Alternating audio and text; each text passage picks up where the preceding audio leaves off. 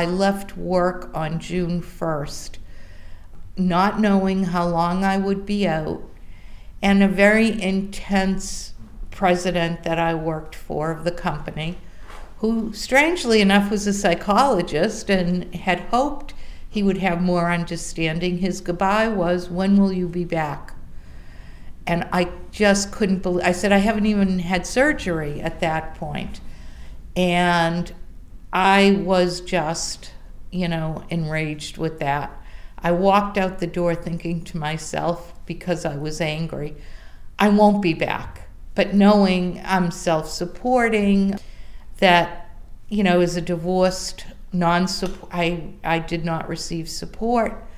My husband stopped practicing law, so he was angry.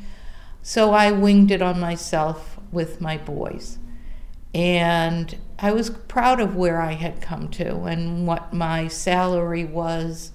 But when, I, when that happened and I couldn't get that, the support I needed after supporting his wife, who was COO of the company at the time, and we were close, and she had Parkinson's.